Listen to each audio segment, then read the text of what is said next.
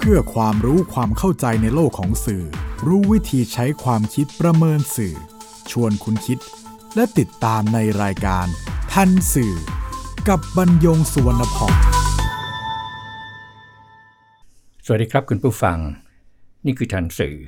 รายการความรู้ด้านสารสนเทศ และเรื่องราวที่เกิดขึ้นในโลกข่าวสาร ซึ่งส่งผลกระทบต่อบุคคลหรือสังคมเนื่องมาจากเนื้อหาและสื่อ ออกอากาศทางไทย PBS Radio and Podcast บรรยงสวนพองดำเนินรายการติดกลิ่นเมฆเหลืองประสานงานท่านสื่อวันนี้นำเรื่องความเชื่อจากอิทธิพลในการรับสื่อของเยาวชนมาพูดคุยกับคุณผู้ฟัง ครับ การเรียนการสอนนักศึกษาในเทอมนี้เนี่ยผมสอนเป็นแบบออนไลน์ เพราะว่ายังอยู่ในช่วงที่ต้องปฏิบัติตามคำสั่งของศูนย์บริหารสถานการณ์แพร่ระบาดของโรคติดเชื้อไวรัสโคโรนา 2019 หรือสบค ก็อย่างที่ทราบกันถึงข้อดีและก็ข้อเสียระหว่างออนไซต์ก็คือการเรียนที่เห็นหน้าเห็นตากันกับออนไลน์ คือคือการเรียนผ่านเครือข่ายสื่อสาร โดยเฉพาะรายวิชาที่ผมสอนคือการวิเคราะห์ข่าวและสถานการณ์ปัจจุบัน ซึ่งต้องเน้นการปฏิบัติและการพูดคุย แลกเปลี่ยนกับนักศึกษากันแบบเห็นหน้าเห็นตา แม้ว่าออนไลน์ก็ทำได้ แต่ว่าข้อเท็จจริงมันก็ไม่ได้เป็นอย่างนั้นครับ เพราะว่าคนสอนเนี่ยแทบจะไม่รู้เลยว่าคนเรียนทำอะไรอยู่ ให้ความสนใจ มากน้อยแค่ไหน โดยเฉพาะ ลูกหลานบ้านเราที่คุ้นเคยกับการฟังมากกว่าการซักถาม แล้วก็แลกเปลี่ยนระหว่างคนเรียนกับคนสอน การกระตุ้นโดยการเรียกชื่อถามเพื่อให้ตอบ หรือพูดคุย สิ่งที่จะรับกลับมาก็คือ อาจารย์ถามอีกครั้งได้ไหมครับ อาจารย์ถามอีกครั้งได้ไหมคะ มันคือคำตอบว่าเขาเนี่ยไม่ได้สนใจเลยไง เวลาถามเขาแล้วก็ได้ยินเขาถามกลับมาแบบนี้เนี่ยนะครับ คนสอนเนี่ยก็ก็จะฝ่อไป ทีนี้ขนาดเรียนออนไซต์ในห้องก็ยังต้องกระตุ้นกันตลอดเวลา แล้วเรียนออนไลน์ล่ะครับจะเป็นอย่างไร เมื่อไม่ได้เห็นหน้าเห็นตากันทุกคนตลอดเวลาในคาบเรียน และนี่ก็คืออุปสรรคและก็ปัญหาที่ต้องยอมรับถ้าหากว่าผลการเรียนออนไลน์เนี่ยมันด้อยกว่าออนไซต์เข้ามาที่เรื่องพูดคุยกันในตอนนี้ครับ คืออิทธิพลความเชื่อเนี่ยนะครับจากอิทธิพลในการรับข่าวสารของเยาวชน ซึ่งพบจากการเรียนการสอนในรายวิชานี้เนี่ยนั่นก็คือการค้นคว้าหาข้อมูลมาจัดทำรายงาน ที่เมื่อสอนออนไซต์ก็จะให้เข้าไปค้นคว้าจากห้องสมุดที่เป็นหนังสือเล่ม แล้วก็เอกสารต่างๆเนี่ยส่วนหนึ่ง แล้วก็สืบค้นจากออนไลน์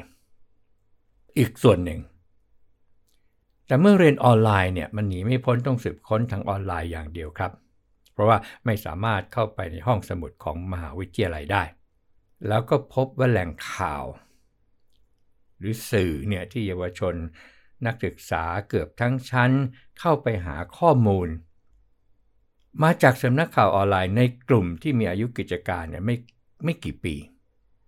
อยู่ก็สี่ห้าเจ้า ทั้งชั้นนะครับ ก็ทำให้เขาได้ข้อมูลในระดับหนึ่ง ขณะที่บางสำนักข่าวเนี่ยยังได้แค่ข้อมูลด้านใดด้านหนึ่ง ซึ่งสำนักข่าวนั้นให้ความสนใจ หรือสำนักข่าวนั้นเนี่ยจะบอกว่าเป็นเครื่องมือก็ไม่ใช่ แต่ว่าเป็นสำนักข่าวซึ่งนิยมชมชอบ ฝ่ายใดฝ่ายหนึ่ง มันก็ส่งผลต่อข้อมูลที่ก็เอ็นเอียงไปในด้านนั้นๆครับ ก็เลยมาวิเคราะห์ถึงข้อสันนิษฐานเดิม ที่คิดไว้เนี่ยเกี่ยวกับการรับสื่อของเยาวชนต่อความเชื่อที่เกิดขึ้นในปัจจุบัน ซึ่งความเชื่อของเยาวชนจำนวนไม่น้อย ถึงขั้นต่อต้านผู้ที่เห็นต่างไปแล้ว นั่นหมายความว่า การรู้ทันสื่อของเยาวชนไทยเนี่ยมีปัญหาแล้วครับขอนำข้อมูลซึ่งเป็นสถิติสำคัญ เรื่องการใช้ ICT ของเด็กและเยาวชน ซึ่งสำรวจโดยสำนักงงานสถิติแห่งชาติ เขาทำล่าสุดเนี่ยก็ปี 2562 ปีนี้ปี 2564 แต่ว่าสำนักงานสถิติแห่งชาติเนี่ยเวลาเขาทำเนี่ยเขาต้องทำค่อนข้างจะมีจำนวนที่มากพอสมควรแล้วก็ต้องใช้เวลา เพราะฉะนั้นจะปรับปรับสิ้นปีแล้วได้เลยก็คงจะยากครับ ในการสำรวจเนี่ยก็พบว่าอุปกรณ์หลักที่เด็กและเยาวชนใช้ในการเข้าถึงอินเทอร์เน็ต คือโทรศัพท์มือถือที่เป็นสมาร์ทโฟน มากแค่ไหน เกือบร้อยเปอร์เซ็นต์แล้วครับ กว่าร้อยละ94รองลงมาที่เขาใช้คอมพิวเตอร์ตั้งโต๊ะหรือเดสก์ท็อปเนี่ยร้อยละ55แล้วคอมพิวเตอร์พกพาหรือแท็บเล็ตเนี่ยร้อยละ13.9 ตัวเลขสัดส่วนที่นำมาเรียนคุณผู้ฟังถ้ามารวมกันมันจะเกินร้อยเพราะว่ามีเด็กและเยาวชนที่ใช้โทรศัพท์มือถือส่วนหนึ่งก็ใช้เดสก์ท็อปคอมพิวเตอร์ควบคู่กันไปด้วยครับ ตรงนั้น แล้วก็เมื่อแบ่งระดับการศึกษาของเด็กและเยาวชน ตัวเลขที่น่าสนใจก็คือ กว่าร้อยละ80 ของเด็กชั้นประถมเนี่ยใช้อินเทอร์เน็ตกันแล้ว เกือบร้อยละ97 ของเด็กมัธยมศึกษาตอนต้นครับใช้อินเทอร์เน็ต และก็ก็กว่าร้อยละ98 ของเด็กมัธยมศึกษาตอนปลาย ใช้อินเทอร์เน็ต และเกือบร้อยเต็มร้อยเลยนะครับ คือร้อยละ 99.5 ของเยาวชนระดับอุดมศึกษาใช้อินเทอร์เน็ต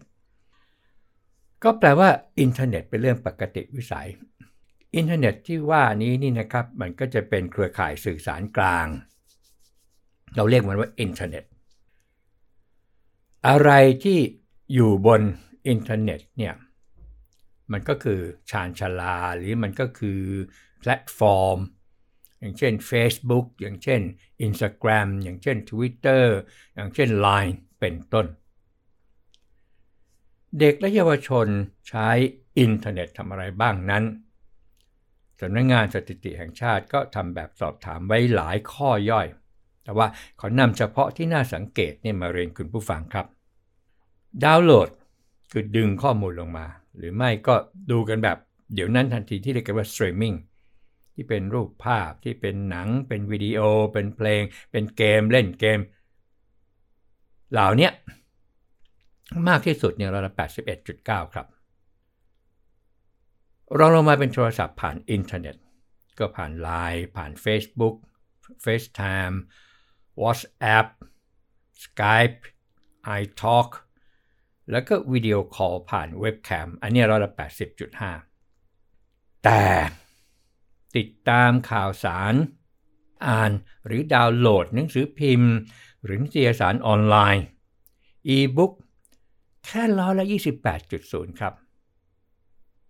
แล้วถ้าเรียนโดยตรงเลยนะครับ ผ่านอินเทอร์เน็ต หรือเรียนหลักสูตรออนไลน์เนี่ยอันนี้ร้อยละ 13.7 อันนั้นคือปีสิ้นปี 62 นะครับ เรียนออนไลน์ถ้าจะนับปี 64 เนี่ยกระโดดขึ้นไปแล้ว เพราะว่าเรียนออนไซต์ไม่ได้เพราะทุกทุกโรงเรียน ทุกสถาบันอุดมศึกษานั้น ต้องเรียนออนไลน์ด้วยกันทั้งสิ้น ข้อที่น่าสังเกตก็คือมีการค้นหารับข้อมูลจากหน่วยงานภาครัฐเนี่ยเพียงร้อยละ 11.0 โพสต์ความคิดเห็นเกี่ยวกับประเด็นการเมือง หรือการเมืองผ่านเว็บไซต์อย่างเช่นบล็อกโซเชียลมีเดีย โซเชียลมีเดียนี่ก็จะคลุมไปหมดทั้ง Twitter ทั้ง Facebook ทั้ง Instagram อะไรพวกนี้นี่นะครับ อันนี้เนี่ยร้อยละ 1.9 กล่าวโดยสรุปครับ เด็กและเยาวชนร้อยคนมี 94 คนที่ใช้สมาร์ทโฟน รับข้อมูลข่าวสารทางอินเทอร์เน็ต ในจำนวนนี้เป็นเด็กมัธยมศึกษาตอนปลาย และอุดมศึกษาเนี่ย ที่ใช้อินเทอร์เน็ตเกือบร้อย คือเด็กมัธยมปลายเนี่ยร้อยละ 98 แล้วก็เยาวชนระดับอุดมศึกษาเนี่ยร้อยละ 99.5 นั่นคือสถิติปี 62 ครับ แต่ว่าสำนักงานสถิติแห่งชาติก็ไม่ได้สำรวจพฤติกรรมการเปิดรับข่าวสารของเด็กและเยาวชนในครั้งนี้นะครับ แล้วนี่ก็เป็นงานวิจัยก็เกือบ 5 ปีมา มันก็คงจะไม่ไม่ทันสมัยแล้ว ก็เลยต้องใช้ข้อสังเกตจากการสอนเยาวชน ระดับมหาวิทยาลัย และประสบการณ์จากงานข่าวเนี่ยมาพูดคุยกับคุณผู้ฟังเพิ่มเติม ครับการเปลี่ยนจากสื่อดั้งเดิม ที่เป็นสื่อสิ่งพิมพ์ แล้วก็อนาล็อกมาเป็นสื่อดิจิทัลไม่ได้หมายความว่าอิทธิพลทางความคิดต่อผู้รับสารจะลดน้อยลงครับ ตัวอย่างขอยกตัวอย่างเรื่องการเลือกตั้ง เพราะมันชัดเจนมาก คือการเลือกตั้งทั่วไปสมาชิกสภาผู้แทนราษฎรเป็นการทั่วไปเมื่อ 24 มีนาคม 2562 พักอนาคตใหม่ซึ่งปัจจุบันคือพักก้าวไกล เป็นพักการเมืองเกิดใหม่ ผู้บริหารพรรคเนี่ยรู้แล้วก็เข้าใจว่า ผู้มีสิทธิ์เลือกตั้งเป้าหมาย ซึ่งเป็นเยาวชนเนี่ยรับสาร ผ่านช่องทางใด ก็สื่อสารผ่านช่องทางนั้นก็คือสื่อออนไลน์ Facebook Twitter รวมทั้งวิดีโอสตรีมมิ่งที่ผ่าน YouTube ความสำเร็จนี่เห็นจากผู้ติดตาม Facebook ในช่วงนั้นนะครับ กว่า 700,000 followers ใน Twitter เนี่ยในบัญชีของหัวหน้าพักเนี่ยนะครับกว่า 500,000 followers แล้วใน YouTube เนี่ยกว่า 263,000 subscribers นอกจากช่องทางการสื่อสารแล้วก็คือวิธีการ ทางการตลาดที่มาใช้ในการสื่อสารแล้วเรียกกันว่าสื่อสารการตลาด สร้างเนื้อหาที่เป็นความเชื่อทางการเมืองด้วยข้อเท็จจริงที่ปรากฏตามสื่อมวลชน จะต่างกันก็ตรงที่แง่มุมที่หยิบมานำเสนอ ซึ่งงานวิจัย เรื่องกลยุทธ์การใช้สื่อใหม่ ในการรณรงค์หาเสียงเลือกตั้งของพรรคอนาคตใหม่ โดยดรการบุญสริ ซึ่งเป็นอาจารย์สาขานิเทศศาสตร์ มหาวิทยาลัยสุขโขทัยธรรมธิราช ขอนำมาเรียนคุณผู้ฟังตอนหนึ่งนะครับ ที่อาจารย์บอกว่า ข้อมูลเหล่านั้น อาจจะถูกทั้งหมด หรือบางส่วน หรือผิดทั้งหมด หรือบางส่วนก็ได้ ซึ่งนอกจากความจริงที่ปรากฏแล้ว ความเชื่อทางการเมืองยังเกิดขึ้นจากการใช้ความรู้สึก เช่น ความพึงพอใจต่อการเดินขบวนต่อต้านรัฐบาล เพราะเชื่อว่าเป็นการแสดงออกถึงความรักชาติอย่างหนึ่ง และความเชื่อทางการเมืองที่เกิดจากการไตร่ตรอง เป็นการสังเคราะห์ความจริง และการใช้ความรู้สึกทางการเมืองของบุคคล เพื่อการตัดสินใจในปรากฏการณ์ที่เกิดขึ้น เรียกว่า การสร้างทัศนคติทางการเมือง ก็รวมเอาความเชื่อ ที่ได้จากความจริงจากการจดจำกับผลกระทบจากปรากฏการณ์ทางการเมือง ที่มีแต่ความรู้สึกนึกคิด เข้าด้วยกัน และไตรตรองตัดสินใจทางการเมือง โดยทัศนคติทางการเมือง เป็นระบบความเชื่อในการเมืองของบุคคล แตกต่างจากอุดมการณ์ทางการเมืองที่เป็นความเชื่อร่วมกันของสังคม คนที่มีทัศนคติแบบใดก็จะมีแนวโน้มต่อพฤติกรรมที่สอดคล้อง ทัศนคตินั้น เช่นเดียวกับพักอนาคตใหม่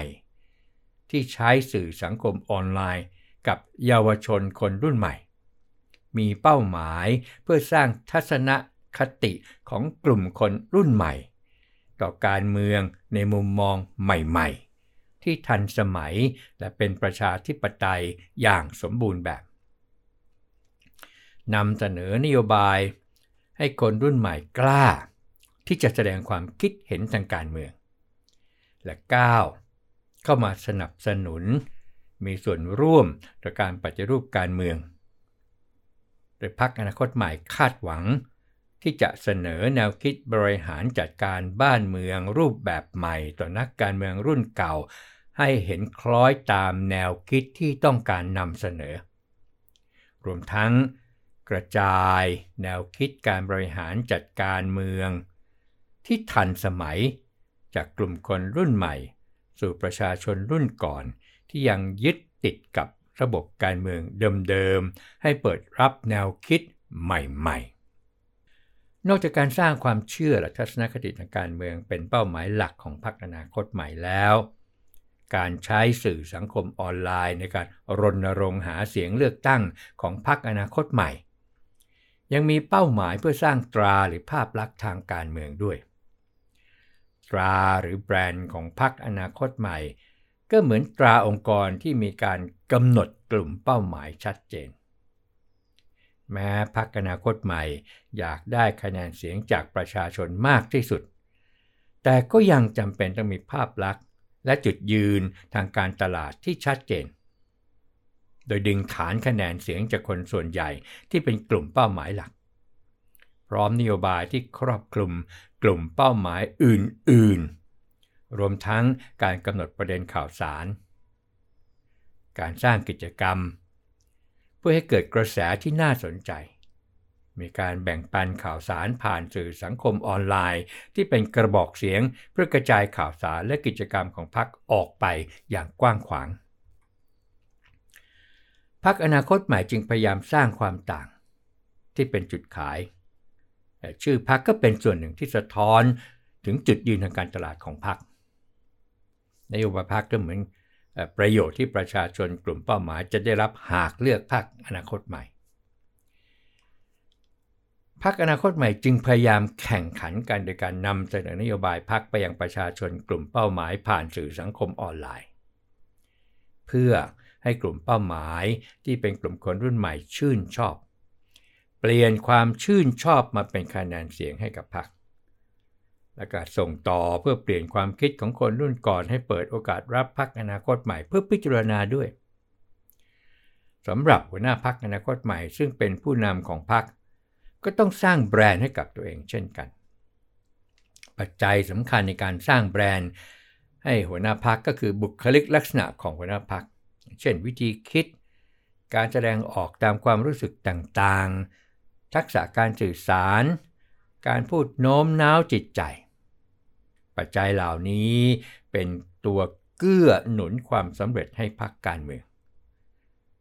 หัวหน้าพรรคก็จะเป็นตัวแทนสะท้อนภาพของคนรุ่นใหม่ คนวัยกลางคนที่มีอุดมการณ์ทางการเมือง เป็นนักธุรกิจที่ประสบความสำเร็จ ก็ไม่ใช่เรื่องแปลกที่หัวหน้าพรรคอนาคตใหม่ จะได้รับความนิยมจากประชาชนคนรุ่นใหม่ จนเกิดเป็นกระแสในโลกออนไลน์ และนำไปสู่การได้รับความไว้วางใจจากเยาวชนคนรุ่นใหม่ ความสำเร็จในการสร้างแบรนด์ให้พรรคการเมืองและผู้นำพรรคโดยสื่อสารไปยังกลุ่มเป้าหมายอย่างต่อเนื่อง และสม่ำเสมอก็ก่อให้เกิดการเปลี่ยนแปลงพฤติกรรมของกลุ่มเป้าหมาย การที่พรรคอนาคตใหม่ เลือกช่องทางการสื่อสารออนไลน์ เพื่อการรณรงค์หาเสียงเลือกตั้ง และสื่อสารกิจกรรมของพรรคที่สามารถสื่อสารได้ตลอดเวลา ไม่จำกัดสถานที่ ไม่จำกัดข้อมูล และเพิ่มความถี่ในการสื่อสารได้ไม่จำกัด จึงประสบความสำเร็จ ครับนี่คือส่วนหนึ่งของงานวิจัย เรื่องกลยุทธ์การใช้สื่อใหม่ในการรณรงค์หาเสียงเลือกตั้งของพรรคอนาคตใหม่ โดยดรการบุญสริอาจารย์สาขานิเทศศาสตร์ มหาวิทยาลัยสุโขทัยธรรมาธิราช ที่ศึกษาหลังพักอนาคตใหม่ในประสบความสำเร็จในการเลือกตั้งสมาชิกสภาผู้แทนรัศดรในการทั่วไป 24 มีนาคม 2562 โดยจำนวนสส81 คน ชนะประชาธิปัตย์พักการเมืองเก่าแก่ ซึ่งได้สสในครั้งนี้เพียง 53 คน แม้แต่ตัวหัวหน้าแล้วก็กรรมการบริหารพรรคคนใหม่เอง ก็ไม่ได้คิดว่าจะได้สสมากขนาดนี้ครับ เสียงสำคัญที่ช่วยให้พรรคอนาคตใหม่ประสบความสำเร็จในการเลือกตั้ง 24 มีนาคม 2562 ก็คือเสียงเยาวชนส่วนใหญ่ของประเทศที่มีสิทธิ์เลือกตั้ง คือมีอายุ 18 ปีบริบูรณ์ เป็นความสำเร็จที่เกิดจากการใช้ช่องทางการสื่อสาร ตรงกันกับพฤติกรรมการรับสาย รับสารเนี่ยของเยาวชน แต่เป็นความสำเร็จในการสร้างสารไปยังเยาวชนตามที่ดรการบุญศรีได้ศึกษาจนเกิดเป็นความเชื่อ และศรัทธา ครับหลังพักอนาคตใหม่ถูกยุบต้องตั้งพักใหม่เป็นก้าวไกล กรรมการบริหารพักถูกตัดสิทธิ์เลือกตั้ง 10 ปี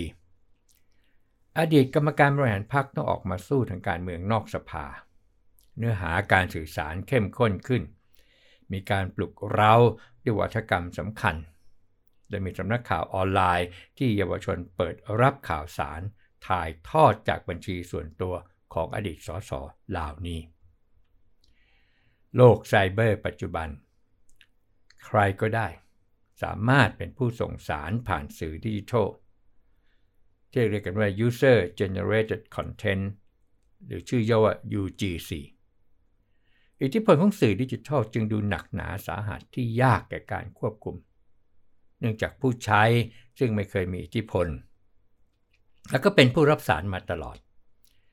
ทีนี้พอสามารถสร้างสารด้วยตัวเองได้ สร้างผ่านมือถือได้เมื่อไหร่ก็ได้